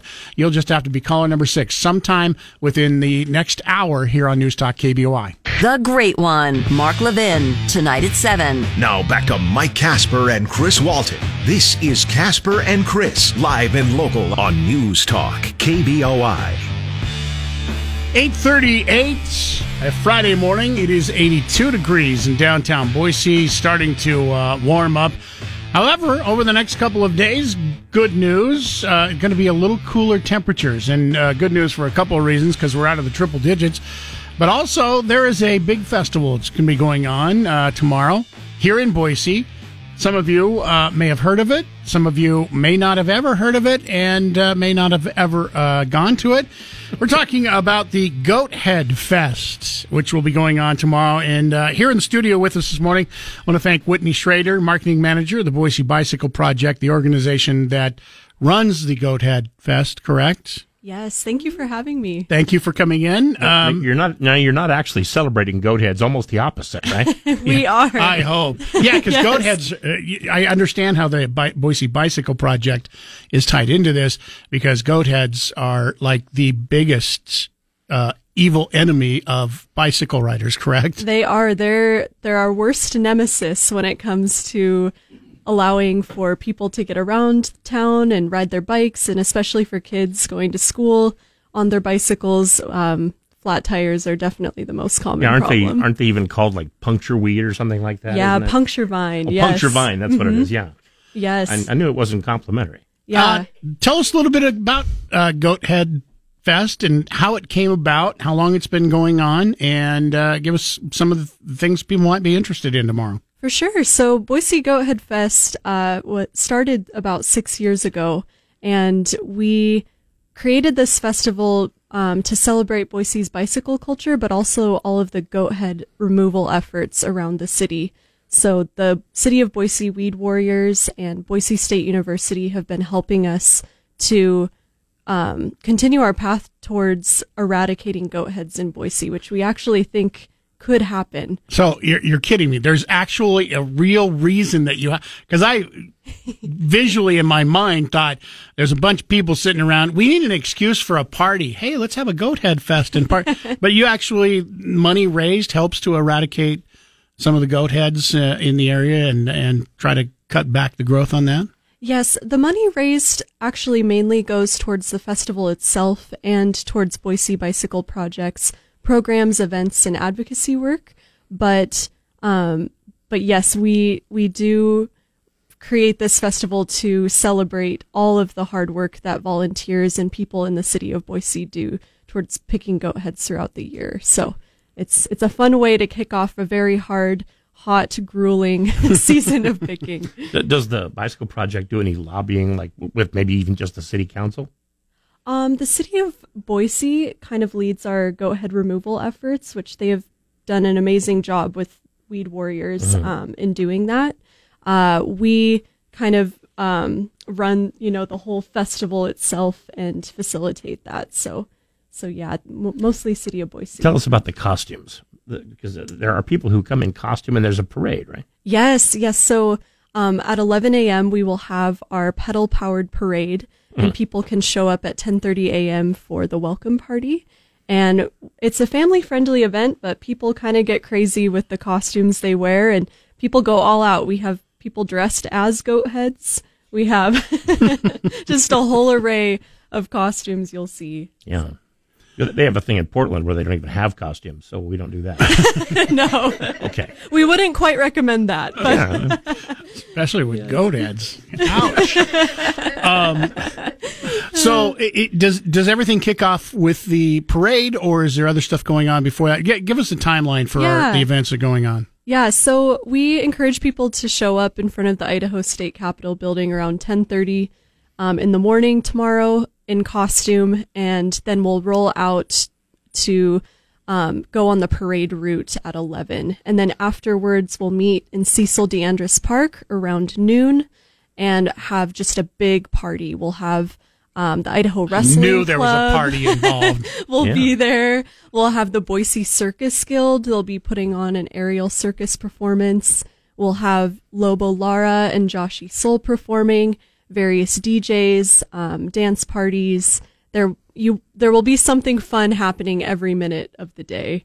So That goes on until about around five o'clock, right? it does, Yeah. yes. And we'll also have Lost Grove Brewing there, Mhm. um, selling beer that they made specifically for the event. It's called the Pedal Power Pilsner. Is it is it made out of goat head? It is No, somebody did that. not maybe goat head yeah. flavored. But there food, food trucks and, and all sorts of stuff. yeah, going on. food trucks. Um, and all of the beer sale proceeds go directly to fund the festival. So Um, part of the Boise Bicycle Project here, uh, some people might not know what that is, and since it is tied into the Goathead Fest, and you know you are marketing director for the Boise Bicycle Project, uh, give us a little info on the Boise Bicycle Project and what you guys do throughout the year. Yeah, so the Boise Bicycle Project, we are a cooperative nonprofit um, where we have events, programs, and an advocacy group that promotes the benefits of bicycling in Boise. So we take uh, bicycle donations, refurbish those bikes, recycle what we can't use, um, refurbish what we can, and we either sell or give those bicycles to members or to community members in need. You do that a lot of times around Christmas time, don't you? We do. We have something called the Holiday Kids Bike Giveaway where we give away hundreds of bikes to kids. They um, create and draw their dream bike, and we try to match that. Our mechanics will actually build dream bikes for these kids, and they'll receive um, these bikes around Christmas time. You, you guys actually received uh, seven of our no good for riding bicycle kids' bikes that we donated one year for. I, I hope they all awesome. went to some place where somebody enjoyed them way more than our kids did. Because the reason we donated them is because they didn't ride them anymore. So yeah, yeah. it's a great it's a great program because you see um, the excitement, and I've seen some of the videos from some of the kids who get bikes that would never get a bike if they if it wasn't for your project. Yes, absolutely. We work with a lot of underserved people in the community to get them hooked up with bikes, especially when bikes are a needed form of transportation for those people. So, really, really awesome things happening at the Boise Bicycle Project. And people can learn more by visiting our website, boisebicycleproject.org. You you do things to to get more people to ride bikes. Do you also uh, do things to make it like more safe for people to ride bikes? Anything like that? We do. We have um, a director of advocacy. Her name is Nina, and she works towards um, promoting bicycle infrastructure in the city, um, safe bike lanes, and other things of the sort um, to help our efforts in that way. So there's more on our website about that. Very good. Um, so check out the Boise Bicycle Project website. Once again, the, the website address is. BoiseBicycleProject.org. Now, you guys also, for the Goat Head Fest tomorrow, you have a website for that We so that people can check out what's going on and, and when and where and all that? Yeah, please. Uh, if you have social media, we have a Facebook and an Instagram, Boise or Boise Goat Head Fest for that one, and then our website is boisegoatheadfest.com. All right. Whitney Schrader, marketing manager of the Boise Bicycle Project. Thanks for coming in, taking a few minutes uh, with us this morning and giving us the information for the Boise Goat Head Fest going on tomorrow, beginning at around 1030, going till 5 o'clock. Food, music, bicycles. What more could you ask for? and great weather tomorrow, too. So yeah, definitely. Thanks for coming in. Appreciate it. KBOI News Time is 846. We'll take a break, get your final check on traffic and weather when we come back. Phone lines are open. It's open phones Friday, 208-336-3700, pound 670 on your Verizon Wireless. And don't forget, we still have that family four pack of tickets to the Western Idaho Fair, which gets underway today. Somebody's going to win those coming up here before 10 o'clock on News Talk KBOI. Be a part of the show at 336 3700 or toll free 1 800 529 KBOI. Now, back to Kasper and Chris on News Talk KBOI. 208 336 3700, pound 670 on your Verizon Wireless. It's Open Phones Friday where uh, we'll talk about anything you want to talk about today. You can also email Chris at KBOI.com and Mike at KBOI.com. Tim writes in, says, uh, You keep talking about the indictments against Trump in Georgia and that you don't understand them. Well, CNN is having a program about the indictments on Sunday. You should watch unless you think information will hurt you. Tim, I never once said that I don't understand the indictments. Um, maybe you need to listen a little better. I said I don't understand how the tweets that are listed in the indictment as proof of conspiracy uh, are illegal. That that's what I said. Maybe that uh, is what he's talking about. You know, they'll just explain that on Sunday. Who knows? It's it's still not going to explain to me when you write something as innocuous as um, some of his tweets that are listed uh, uh, as the charges. The one everybody keeps using as an example is the one uh, Georgia hearings now yeah. on OANN, right. amazing, which described as an overt act of furtherance of conspiracy. Conspiracy. Only told people to watch TV. I know. Yeah. She, well, and not just TV, OANN. So that should be a crime right there. Another one could have been so easy, but now we have to do it the hard way. Demand this clown call a special session and open up signature verification now. Otherwise, could be a bad day for two great senators on January 5th. That just doesn't, I mean, like I said, this is just my opinion. I'm not a lawyer. I'm not a judge. I'm not the prosecutor. That does not seem to me like it rises to the level of a yeah. criminal charge. I don't think the defense lawyers think so either. Yeah. But we'll have to find out in court. We'll find out, yeah, in court. Corey writes in uh, earlier, we were talking about the Tuohys and Michael Oher. And he says Michael Oher is not broke, but has a net worth of $12 million in 2023. The subject of The Blind Side, Oher was homeless and lived in poverty as a child. The Blind Side has showcased the life story of Oher, who was supposedly adopted out of poverty, poverty and went from rags to riches as he became a football player in the NFL. So I think he got that maybe out of uh, Wikipedia or something, but um, yeah, uh, and I, I, guess the problem is he found out that he never had been adopted by the Tuohys, even though he thought he thought he'd been he, adopted. He had been. Yeah. And the and the author of the book said for him, but yeah. they did not adopt him. And the author and the author of the book said they never talked about adoption. They talked about guardianship, which is completely yeah. different than adopting somebody. Uh, Bob and Caldwell, we got about a minute here. You're on News Talk KBOI. Good morning to you. How you doing this morning? I just your your last uh, oh, God, email with the guy came in about you should watch CNN to learn more about indictments.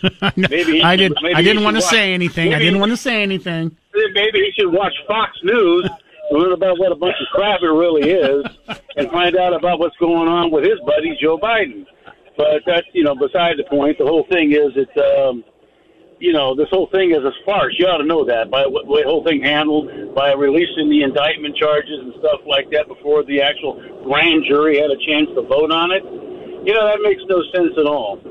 And another thing is, they're not going to. It's never going to go to court. The whole idea is just to tie it up, and that's what it's all about. You know, it has nothing to do with anything because they can't go to court because by the time they go through discovery and everything else, it'll be two years down the road. As many charges they put towards him, and how many people they've they've included in these indictments, yeah, it would take years for all that to come through. So you don't you don't you believe know, in you don't believe Fani Willis when she says she wants this to be a, a, in court in within six yeah, months. It, it, it, like they said, they got thirty two. They got thirty. What is it? Um, co-conspirators on this thing. Yeah, good luck with that one. Okay, what are you gonna do? Drag them all in court the same day? That doesn't happen that way. Everybody's an individual. So, all right. Uh, but yeah, you know, it's like if they want to relitigate 2020, Trump would love nothing more to do that. I mean, there's a lot of video. You know, there's thousands of depositions under the perjury, under the penalty of perjury, by people that worked the polls that saw all the funny stuff going on. So he he had a right to do what he did Thank based you. on that information. Thank all you for the call, Bob. Day. Appreciate the thoughts. 208 336 3700, pound 670 on your Verizon Wireless. If you want to weigh in, uh, it is Open Phones Friday. We'll talk about anything you want to talk about as we go to break, though. Told you we were going to have family four pack of tickets to the Western Idaho Fair. If you are caller number six right now, 208 236 3700, pound 670 on your Verizon Wireless, you're going to get that family four pack of tickets. Western Idaho Fair, by the way, gets underway today and will run for the rest of the week. Caller six, you're the winner. Tonight at 10, it's Michael Knowles. Now back to Mike Kasper and Chris Walton. This is Kasper and Chris, live and local on News Talk, KBOI. 905, 83 degrees in downtown Boise. 208 336 3700, pound 670 on your Verizon Wireless. Congratulations going out to Charles Robinson of Caldwell. Charles, he didn't have to answer a stupid question or guess anything. He was just calling number six, and he now officially has four passes to get into the Western Idaho Fair. So he'll get to enjoy Yeah. that. And he even gets to pick the day he goes. So if he's got a specific day where one of the concerts is his favorite concert, then he can pick You that day. Gets to go absolutely free. He could pick the day with his least favorite musician and then purposely skip the concert. That's all up to him. Could be could be up to him. Yeah, he's got the four tickets. He can do if he just wants to go and eat at every one of the food fair booths. Yeah. which is kind of what Chris and I think would do. Um, well, that requires the tickets, that. the tickets plus some cash. But yeah, you can you, you can take all the yeah, cash. the food food fair food is not free. So, uh, anyway, congratulations to all of our winners this week. Final hour of the show, final chance to get through and take part if you would like. Um, Tim wrote wrote us back. He says, "You just admitted you don't know uh, the Trump tweets how they can be used against him. Well, don't. Why not take a chance and watch the program and CNN? Are you afraid of knowledge?" Okay, Tim. Once again, I, I can explain it to you. I can't help you understand. I, I, I understand why they're doing it. I understand the charges. What I said I don't understand, and I read the tweets, is how is it illegal to tell people to to watch a TV? That's what I don't understand. And by the way, CNN explaining to me why that's illegal will not change my mind. Telling somebody to watch TV, I don't care if somebody says it's illegal because of this, is not illegal. well, you know, good luck for you because there are football games on this weekend. Exactly. Seattle Seahawks will be playing. I like to watch it on TV, even though KBOI will be playing it because we are the voice the Seattle Seahawks on Saturday night. Yeah. However, you can listen to it. I want to watch it on I mean, television. I mean, it's it, it's obvious what they're doing. They're they're charging him with telling people, okay, you know, they're talking about this right now on OANN, and they're trying to prove that I'm right and everybody else is wrong. So you know, go there and, and Watch it for and, yourself. and watch it for yourself and find out. Is essentially That's what he's illegal. trying to say. It's not that it's illegal. It's just that they think it's just one more step that proves he was constantly pushing that. Uh, you know the the the uh, election, Election. wasn't valid. yeah. 208 336 But, but again, 3700. now I agree with you. It's kind of iffy to just tell people, okay, go watch this TV program. That just seems like eh, that, that may be adding on a bit. Yeah. Uh, Mike writes in uh, email, Mike at KBOI.com. Seems to me the Democrats are now proving President Trump's point. They're controlling the media. They're guilty of manipulating the votes. They're guilty of weaponizing our government. Who really cares what they discover about Trump? The things that they're doing daily trumps everything Trump has done. By the way, pun intended. Hmm? Trump's everything Trump has done. He said pun intended.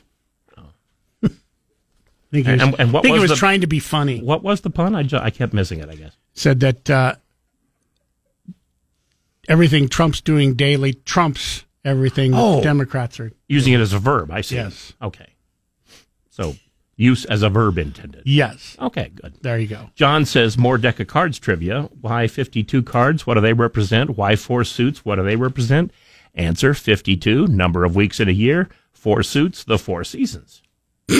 Coincidence? I think not. See, that's why that's why Well, the I mean, fifth suit didn't catch on. You know the song "Deck of Cards." You've heard that, right? It's a it's a spoken record, and basically, it's uh, it. You can put the whole Bible. You can interpret it by a deck of cards. Every, everything means something if you assign a meaning to it, which I think is kind of what John's doing here.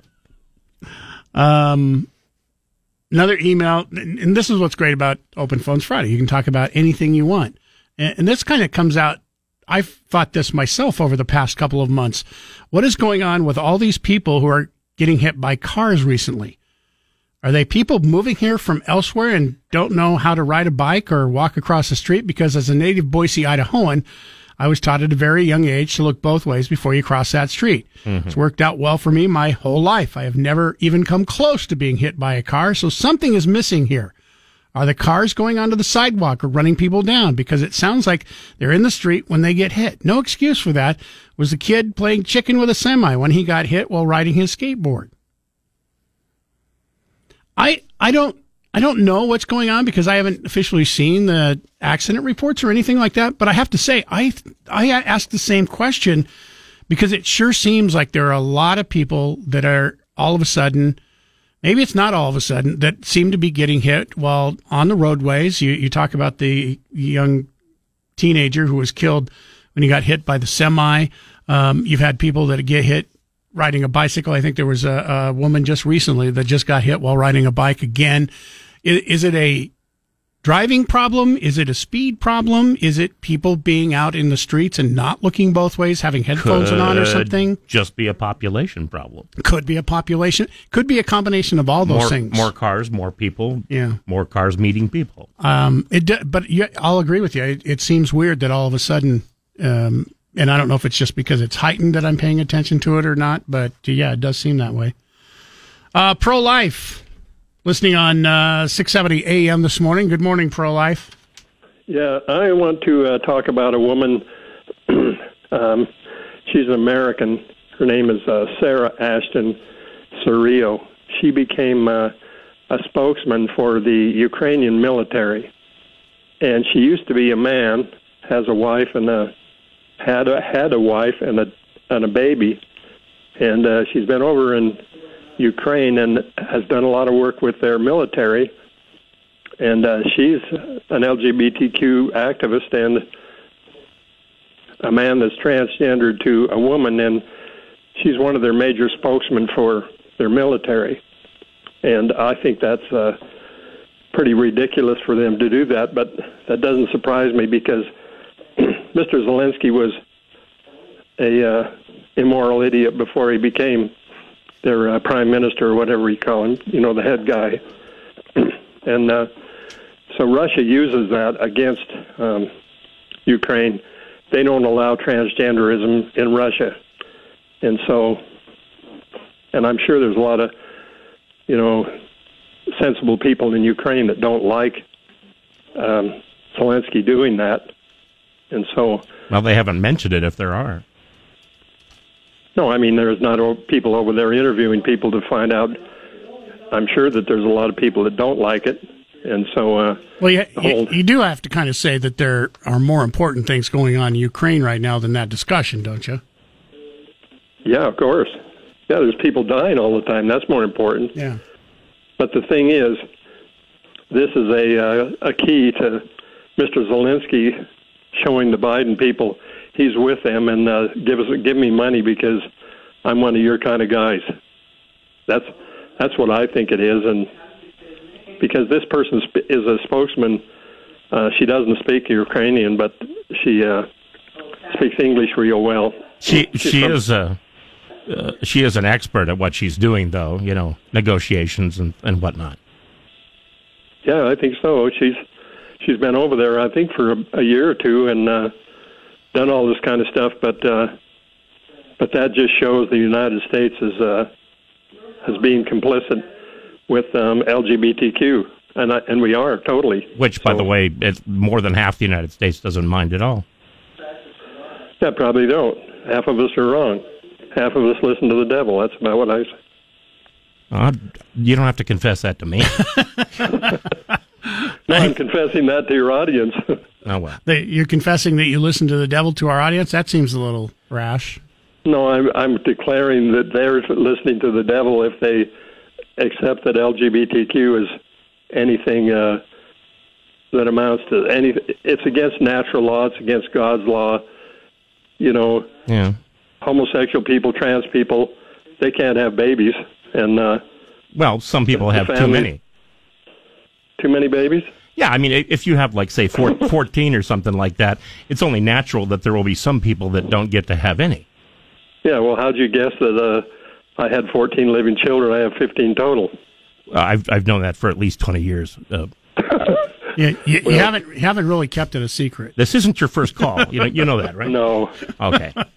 Thank you for the call, Pro Life, as usual. All right. God bless you guys. We'll see you. God bless you too. KBOI News Time, 915. It is Open Phones Friday, 208 That's 336. I didn't even think people heard me sneeze. 3700 pound 670 on your Verizon Wireless. When we come back, um, in talking about Trump, and we talked about polling that is, is has coming out um, yesterday saying that you know he still has a wide amount of support, even more support from Republicans now, even even after this fourth indictment. Um, he is still 40 points ahead of his second closest person running behind him for the GOP primary. Um, I've got a couple. Not that he would take any advice, but uh, if I if I could sit down with Trump and he would allow me to give him advice, I want to see what you think uh, about these two pieces of advice that I would give him and, and how it would affect the election. Um, when we come back, I'm going to give it to you. It is open phones Friday. We'll take your phone calls and your emails if you want to call in right now. Phone lines are open 208 336 3700 pound 670 on your Verizon Wireless. Remember, if you missed any part of Kasper and Chris this morning, check out their podcast on the KBOI app or on KBOI.com. Now back to Mike Kasper and Chris Walton. This is Kasper and Chris, live and local on News Talk, KBOI. Maybe I'm just not explaining it well enough. Ralph writes in, Mike, under RICO, anything that aids in the furtherance of a crime can be used against Trump. That's why the tweets can be used, but it can't be explained to you because you don't understand.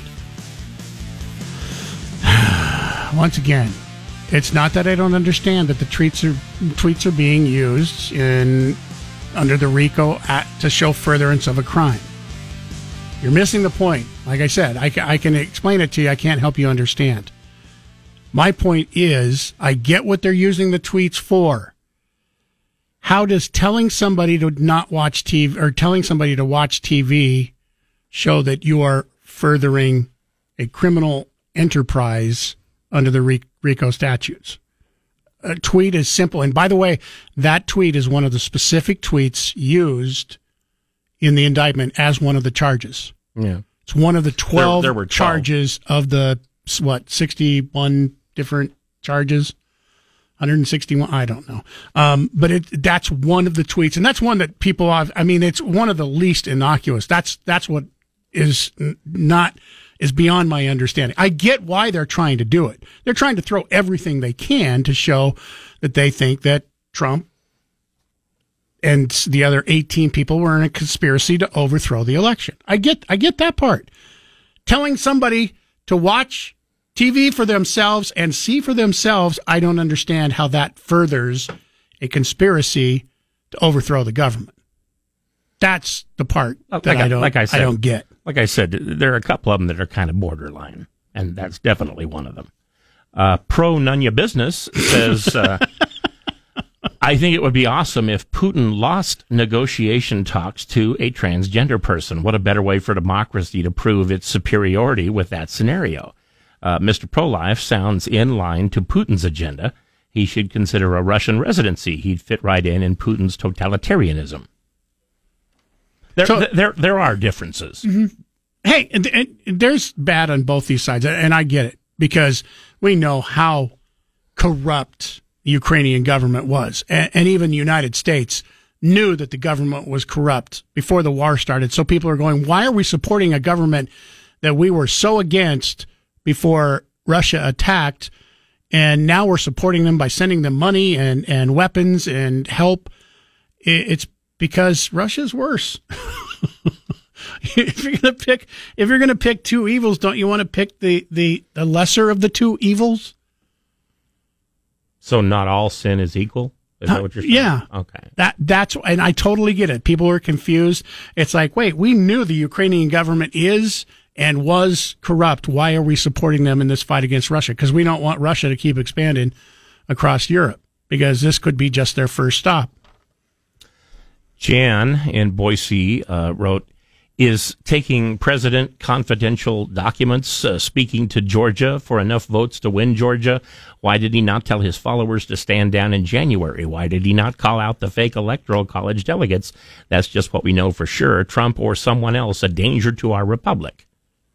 Told you Janet Boise. we were going to break, I was going to give two pieces of advice to Trump. Uh, now, I'm never going to get to give him his advice. I just want to see what you think about um, these two, two particular pieces uh, of advice. Number one, the first thing I, I, I would say that if Trump would do this, and the whole goal of the Republican Party, the whole goal of the GOP, the RNC, is to make sure we don't have four more years of, of Biden in the White House. That's their goal. And that's part of the reason why they want everybody to take the pledge to be a part of the debates next week. And Trump has not signed that pledge. Well, that that's- and that's- whoever wins. That's actually fairly standard. You you Yeah. want you want the people to say, "Hey, listen, I'm going to try for the nomination, but if I don't get it, I will still support our party," as opposed to creating a third party or telling people, you know, I, I'm a no-show on this one. I'm going Yeah. to go for the other side or something like that. Uh, my first advice would be, and there's no way that this is going to happen, but I I think if he did this, the Republicans would easily win the election. And that is to drop out of the race, say, hey, look, I realize I'm innocent. I'm still maintaining my innocence. I am not guilty of any of the charges, but I realize how much time, effort, and money it's going to take over the next two, three, four years to fight this thing. So I'm going to give most of my time, money, Would- in, in, in doing that. Would he then wholeheartedly endorse somebody else? And then that's the other part of my advice would be pick somebody who doesn't have the same personality as you. Not that's not Ron DeSantis. Pick somebody who is more moderate. Say uh, Tim Scott, Vivek Ramaswamy. I don't care who. Um, pick somebody else. Full your throw your full support and help them campaign and tell your supporters that you want them to vote for them. I I do think you got the first part of that right when you said this isn't going to happen. Yeah, i- i it's not. But I think that he could almost assuredly assure a Republican victory in 2024 if he would do that. Um, and part of that goes into my second piece of advice. My second piece of advice would be he's not going to drop out of the race. Stop running against Republicans. You have a 40 point lead. The, the only way you're going to lose a 40 point lead in the next seven months is if you actually do commit murder or attempt committed murder and are caught red-handed or you get charged with pedophilia. No. That that that would I'm- cause you to lose your 40 point lead. I'm inclined to not tell someone who has a 40 point lead to stop anything they're currently doing. No, but because listen- apparently listen. whatever they're currently doing is working. But it doesn't matter. It doesn't matter that they beat every other Republican in the upcoming Republican primary by 40 points or by 2 points. It doesn't matter. You then still have to beat the you still the- have to beat Democrat. Biden. Okay. So my advice would be quit running against the Republicans. You can pivot back if if somebody starts to do massive gains on you. Say Vivek Ramaswamy, Vivek, Vivek Ramaswamy um, gains all of a sudden 25, 30 points on you, and now he's within 50. You can pivot back and start running against your GOP opponents. Start campaigning against Biden. Start running for president and quit running for the right to be the GOP winner. Hmm. You've you've already won, and the, all you're doing is you're upsetting other Republicans because you're attacking Republicans who are in the race who support those guys. Again, not arguments I think he's going to worry that much about. No, no, but I'm saying he he could have a much easier time, and Republicans could have a much easier time of their number one goal of making sure Joe Biden is not the president starting in 2025 again. Julian, uh, a star, says, or maybe Ukraine has some information on the president that the president doesn't want made public, as in blackmail. Throw him in jail, both of them. I, I, I get the feeling he'd be uh, anti Putin invading a country anyway. 208 336 3700, pound 67 on Verizon Wireless. Need to take a break? Your thoughts? Open Phones Fridays continue. Talk about anything you want to talk about. If you're on the line right now, I promise we'll get to you. We do have a couple more lines open if you want to get through right now. Once again, 208 336 3700. Broadcasting from the Empire Title Studios, we are News Talk, KBOI. 934 208 336 3700. Pound 670 on your Verizon Wireless if you want to get through. It is Open Phones Friday, where it is all about you. Now, it's about you every day of the week, but Uh, during the rest of the week, we usually uh, pretty much stick to the subject when it comes to phone calls and emails. But Friday, if you want to go off subject and you've just been waiting and waiting to talk about something else, um, you can feel free to do that. All you have to do is give us a call or email us if you want. You can email Chris at KBOI.com or Mike at KBOI.com. You can also uh, text us, same as our main number. Um, is this your Christian name? Ass in Nampa, listening on 93.1. Uh, That's the one you gave me, so I'm just sticking to it. I think I gave you the name Dumbass, not just Ass. Oh, for the, Well, your I- last name. Okay, got it. Yeah. Yeah, I was going to comment on the. Oh, if you want to go into how I got the name, that's okay too. But um, the the comment you made about what our goals are as far as Republicans slash Trump supporters, and I, I, you have to define it a little bit narrower than that sometimes, is not to get Joe Biden out of office. He's going to do that on his own. But no, not specifically Joe Biden, but The, Democrats. Democrat. Yeah. The, the the whole goal of the Republican, the uh, the RNC, is to make sure that it's a Republican that gets elected in 2024 and not a Democrat. No, that's not the goal. That, that's funny because I, I read from the the uh, Well, the goal is the goal is that no other communist party of any type is going to dictate to us who is going to be on the ticket. If we want Donald Trump on the ticket, that we should not be forced into uh, conceding. Okay, that's not the best. Okay, whatever, whatever. They're picking the they're picking the battleground for themselves instead of us as Trump supporters and or uh, GOP party members picking our own battlegrounds, our own captains, our own generals. And I still think if, if we want this country straightened out in four years, uh, Donald Trump is probably the most effective at doing that. Now, and, and to tell you the truth, I like uh, Vivek guy much better than uh, Donald Trump. But that doesn't. That's not the case. I I much I much rather have uh, uh, MacArthur as a general, but we needed General Patton to kick the crap out of the Germans. That's what we're that's what we're talking about here. We, no, we need I, I, a, a I man that totally see your And we don't point. I totally see your point, and there are a lot of people that believe that. But here, here's the thing: if that person and say say everything, I'm I'm going to let everything you just said say it's true. All right. For argument's sake, everything you say is true, and that Trump's the only person. Um, I, I give you all that. If Trump is physically and mathematically, statistically unable to be elected because he can never get enough support because it's not Republicans or Democrats who decide who's going to be president. Yeah. It's independents. So if mathematically that person that you think is the person that is going to get you through the next four years better than anybody else mathematically can't be elected, then what do you do? then nobody can be elected. Well, that's If not we're- true. We're we're- still going to have a president. No, we're No, still going to have a president in 2024. It'll be, it'll be a banana republic, but yes, we will have a a, a, a, president. It's not going to be a banana republic. It's going to be a, no. is. It's going to be a democratic banana republic. false false charges against your political opponent is a banana republic uh, uh, talking points. That's that's all this is. And all you got to do is do the Michael Flynn thing and beat him out of money until he drops off the off the map, and then you put in there whomever you, you that's you know puts money in your pocket, i.e., the Joe Biden's, Ukraine, and China. That's and we don't want our country run that way, and we have to have somebody that sees it clearly that way. And and Donald Trump is that one man. Well, he did say too. though. He did say though that once he's in office again, he will do the same thing to all of his opponents. Do the same thing all his opponents are doing. He's Yeah. going to take money from China. Uh, He's no, going to go uh, shake down Ukraine. no, he's- it- no, Donald he's- Trump is going to go shake down Ukraine. no, that's that's not what I said. He said he's going to do the same thing to uh, them as far as indictments and stuff like that that they're doing to him. And uh, but okay, sure, but they have actual crimes. Shaking down Ukraine for money and shaking down China for money is in fact a crime. Yeah, if there if there's proof there.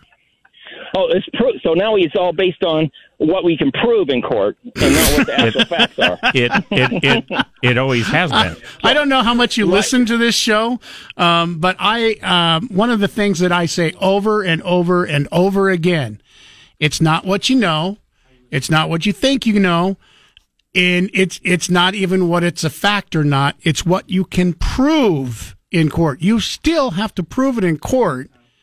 And that's the way our court system has been run since the beginning of the con- uh, since the beginning of the, con- of the country. So it, it doesn't matter what you think Yeah, is true or what you're hoping that is true. You have to be able to prove it in court, whether it's against a Democrat, whether it's against a Republican. And that, quite frankly, is why a lot of people don't think that these particular cases against Trump might not go anywhere because they have to prove what they're saying and accusing them of in court. And we still haven't seen that happen yet. Now, they may be able to, they may not, but they have to prove it in a court of law, unless, of course, they uh, sign a plea agreement that blows up because the judge goes, wait a minute here, this is not fair. All right. Bruce says, Chris, I hope you would remind folks this morning about our fundraiser on September 2nd from 5 to 9 p.m. The fact that they can get raffle tickets at Alpha Omega Gun Store on Garrity in Nampa, and that they can check out the details of all this at lowmanfire.org. It's, uh, as, as he said, it's, uh, to benefit the Lowman Volunteer Fire District. hmm He calls and reminds us that uh, every year. Mm-hmm. And it's a great cause, and they raise a lot of money for that. Cause they like to put out fires. Tom from Emmett, good morning. You're on News Talk KBOI. Good morning. Hey, uh, yesterday we were speculating about whether or not he'd testify. You can hear me, can't you? Yeah. Okay. Anyway, we were speculating about whether or not he'd have his report filed. Hey, that went along with his health care plan. He put out the idea he's going to have this exonerating report. We're never going to see it, but he's planted the seed in, in the people that want an excuse to vote for him that he that he does have this report that's going to exonerate him. It was just like his health care plan. I joked a couple of years ago that I was waiting for his wonderful health care plan because I'd like to get in on that. But uh, it's just noise. Anyway, yesterday you guys are talking about you weren't disputing the fact that 90% of what comes out of his face is a lie, but it's his freedom of speech. I remember a former president, Bill Clinton, who disputed whether or not uh, fooling around in the office was a sexual relationship or not, and that was a lie. In, in you know what I mean, but it was not intercourse. So he was basically anyway. You guys said lying was the worst thing a president could do. Now all of a sudden, the guy has freedom of speech. He can go on for years, years saying that he's got proof, never showing a lick of it, but he's got enough people believing it that you have a not a majority, but a large number of people in this country that have absolutely no faith in democracy. And the more he talks this crap, and the more you guys say it's freedom of speech, the more you're supporting this whole idea that uh, this this country's in a basket case right now. Yes, I totally agree. We should not have freedom of speech in this country. You're you're hundred percent right, Tom. Hashtag sarcasm. Uh, huge difference with Bill Clinton. Bill Clinton lied under oath did you say to that, Congress. Did you say that lying is the worst thing a president No, can do? um, he's making that up, or maybe somebody else told him that, and he tried to say. I have a better imagination than I can come up with a hundred things that are worse than lying that a Than president could do. Here, here's another a lot thing. of them are very unlikely for a president. But Here, here's one thing that I have said. Okay. There's, I don't think we have a president i- i- in my lifetime, at least, that has not lied at some point or another. I don't think Okay. we've had a single president who has never lied at one point or another in their life. well, they, they've all been married, so I think you're right. the whole um, the whole thing about Clinton and, and Trump being different is Clinton lied in Cong- uh, in front of Congress. Mm-hmm. That's that's why he got in trouble, and then changed the narrative to well, it depends on what your definition of sex is. It was is. What is is. Yes. Oh, Tell 'em thank- it's it's it's like B, except it's going on right now. Thanks, Tom, for the laugh. Uh, David says if Trump drops out and tells Republicans to support another Republican candidate, wouldn't he be on trial for that? That's what is happening now. No, uh, he isn't just telling people who to vote for. Uh, I mean that that's not what he's in trouble for. It's for uh, apparently it's for trying to reverse the uh, the uh, election, uh, but it's not just for telling people who to vote for. That's that's a little bit different. 208 336 3700, pound 670 on your Verizon Wireless. Got to take a break. Open phones Friday continue. Uh, you got a couple lines open right now if you want to get through. Final chance to do that. Final segment on the way next here on News Talk KBOI. Download the KBOI radio app for free for your Android or Apple device. Now back to Mike Kasper and Chris Walton. This is Kasper and Chris, live and local on News Talk KBOI. 949 208 336 3700, pound 670 on your Verizon Wireless. Paul in Nampa, good morning. You're on News KBOI. Good morning, guys. This, this topic is going to get old for the next 15 months, but it'll take a while for it to get old for me. Trump is, a, to me, almost a national treasure in a lot of ways, the way he, he handled the economy for us and helped us through a rough patch. And to see him get treated the way he's being treated, like he's some kind of foreign object or something, and to be thrown away by the Democrats in particular, to me is a travesty. I've never seen anybody get treated this way, especially somebody that's running for office. Um, I'm not saying he's not without his faults, definitely not. Um, I like the idea maybe of, of Vivek Ramaswamy as a vice president to Trump because Ramaswamy is only 37 years old. So he could learn a lot from Trump, and I think they could, the two of them together could clean up the swamp once and for all. And that's really what we need if we want to avoid becoming a Marxist Leninist country, because that's where they're heading. That's exactly where they're taking us down that rosy path. Thank I you. don't agree with it. I don't want it. Thank you. Thank you for the call, Paul. And by the way, if you think this is only going to be going on for the next 13 months, you're mistaken. yeah, so this is, Lauren. this is going to be going on for years. Lauren writes in and says, getting more chuckles this morning than on your National Joke Day show. There's no way Trump or his supporters are going to support other Republican candidates, let alone one with the last name Ramaswamy. A, they can't pronounce it, let alone spell it. Uh, two, they freaked it with the last name Obama. Can you imagine the xenophobia w- with uh, Ramaswamy? And three, the man is obviously brown and highly educated. The conspiracy theories would run wild. So you- that is that is that is one thing that happens if somebody's running for office and they're white. Uh, you know, they they give their their resume and people go, okay, you were educated at whatever school. If they're not white, people say, well, how did you get into that school? That, that I would, use- that, would, that would be kind of a pain to have to deal with. I, I use Vivek, by the way, as just an example. Tim Scott would be uh, another one. I said a moderate, more moderate candidate. And, and do you really believe that Trump supporters who believe everything Trump says, if Trump told them to support, this is my my pick for the next president of the United States, and I want you as my supporter. I'm not running for president anymore. I want you as my Trump supporters to vote for this person.